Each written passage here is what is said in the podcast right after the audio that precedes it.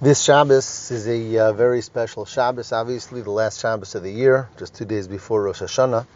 And we have a very um, beautiful and powerful um, Hasidic teaching from the Baal Shem Tov about the nature of this Shabbos. Um, typically, throughout the year, the Shabbos before Rosh Chodesh, the Shabbos before a new month, is called Shabbos Mevorchim, where we say a special tefillah, a special bracha in Shul on Shabbos um, after the Torah reading, which is called Birchas HaChodesh, we bench, we bless the new month. This Shabbos is the one exception to that, the Shabbos before Rosh Hashanah, where we don't say that prayer, and therefore we don't do the blessing for the new month. And the Baal Shem Tov explains that the reason for that, and of course there's different reasons for that on different levels, but the Baal Shem Tov gives us the Hasidic interpretation to that, and that is he says that on this Shabbos we don't bless the month, Hashem blesses the month. Hashem gives the blessing for the new month, which is the new year, and we, and and thereby empowers us that we should then bless the subsequent 11 months of the year.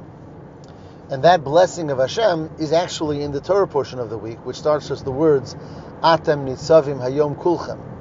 Moshe Rabbeinu tells the Jewish people, you are standing all here together today. And the Baal Shem Tov says that this refers to Rosh Hashanah, and that we all stand on this day of Rosh Hashanah uh, victorious and meritorious in our judgments and are judged and blessed for a good and sweet new year. This then is the blessing in which Hashem blesses the new month, uh, meaning really the new year, again empowering us to go on and bless the year throughout the 11 months, for the next 11 subsequent Shabbos Mevorchims. So that's a general idea about the nature and the power of this Shabbos. Obviously, a very uh, special and powerful Shabbos. Um, I'd like to, though, share a short idea on the Parsha as well, an additional idea on the Parsha.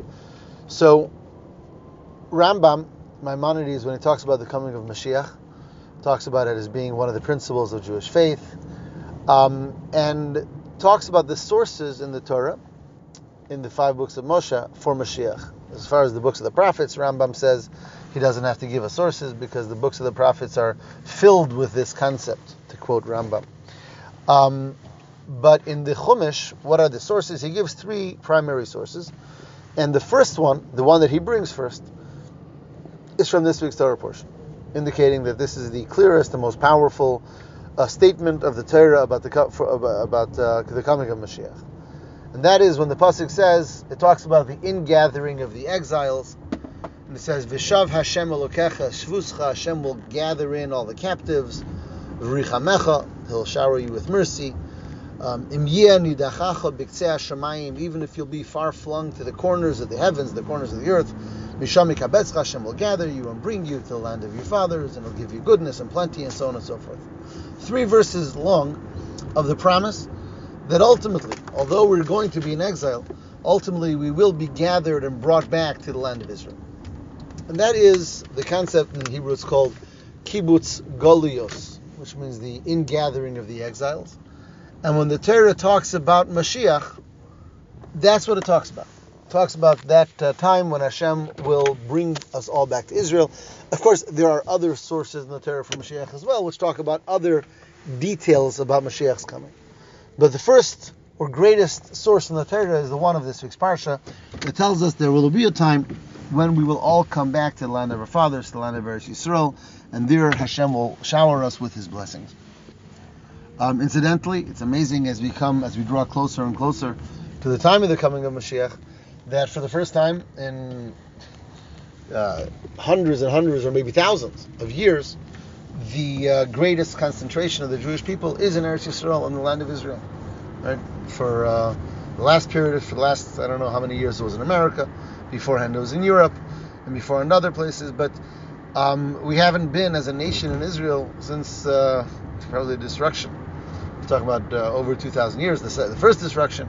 Uh, we're not going to go into history here, but it is an amazing concept that as we draw closer, there are again the greatest concentration of Jewish people today is in Eretz Yisrael, and it definitely would uh, would appear to be um, a uh, first steps in this concept of kibbutz galius of the ingathering of the exiles. But whenever we talk about Mashiach, in addition to talking about it as a general concept, we also talk about it how did how does that relate to every person in their own avoda. We talk about the coming of Mashiach and redemption in the um, in the macrocosm for the entire world, and we talk about it in the microcosm, what it means for every person. So, what is the message and what is the meaning of the ingathering of exiles on a personal level for every person in their own internal service to Hashem, whether they live in Israel or outside of Israel, wherever they are? And one of the explanations given is the following. We have each and every one of us a neshama, a soul, a godly soul, a piece of Hashem Himself. That is our divine energy that we have within ourselves. It's invested in ourselves. It's it's part of really whatever we do, being that it's our soul and our life force.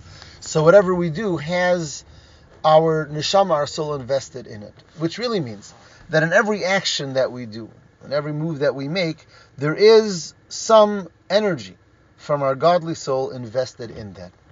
Now, we do all different types of actions. We do good and holy actions, we do mundane actions, we might do sinful actions. We do selfless actions, we do selfish actions, we do kind actions, we do severe actions, and we might do negative actions. So we have all different types of things going on in one day. In each one of these things, we've invested part of our neshama, part of our soul. So our soul, the godly energy within us, is really fragmented in all these different types of actions and behaviors and involvements that we are doing as the day passes and as the week passes and so on and so forth. And that is a fragmentation of the godly soul. Bringing it all home, the ingathering of the exiles, means when I'm able to unite everything that I do that everything has one common purpose, one common goal, one common cause. I'm not all over the place. I'm doing a number of different things, but they're all related and connected, and they're all under a general um, motivating factor. And that's what we mean when the pasuk says, "Kol maasecha l'shem," or the Mishnah says, "Kol maasecha l'shem shemayim," that the um, that a person should really everything be for the sake of heaven. Of course, when you say everything being for the sake of heaven, a person still does a lot of different types of things, and we are physical beings. But a person who's focused, has a mission in life, has a goal in life, knows why they're alive, knows what they're looking for, knows what they want, and everything fits into that. So I'm not fragmented. I'm not a little here and a little there, and one day here and one day there. And a spiritual person, a person who sees himself as a neshama, as a soul, and, and we're here in the world with a mission from Hashem, everything becomes part of that avodah. This then is the avodah of these days, the avodah of tshuva, tshuva, repentance or return, means to bring everything under one banner. All of our different behaviors and all of our different involvements are all together and all under that one basic motiva- motivator of Kol maasecha l'shem shemayim. I'm a child of Hashem. I'm an emissary of Hashem in this world, and everything that I do is aligned is part of that. And aside from the um, inter- uh, emotional and internal peace that that brings, when everything is part of the same thing, that gathers in all of the parts of my neshama so that they're not fragmented. And that's the idea of the ingathering of the exiles on a personal level, when all the different parts of our neshama and all of our different behaviors and all of our different actions are all united in part of being in part of serving Hashem um, and being Hashem's person, child, emissary in this world. Hashem should help as we approach this last Shabbos, and Hashem blesses the new year. It should be a blessed year for everyone, for all of us, to be written and inscribed for goodness, a sweet year, a good year, a blessed year with revealed good, a year of physical and spiritual blessings, and a year of less and less fragmentation and more and more clarity, and where everything comes together in our service to Hashem. Have a wonderful Shabbos.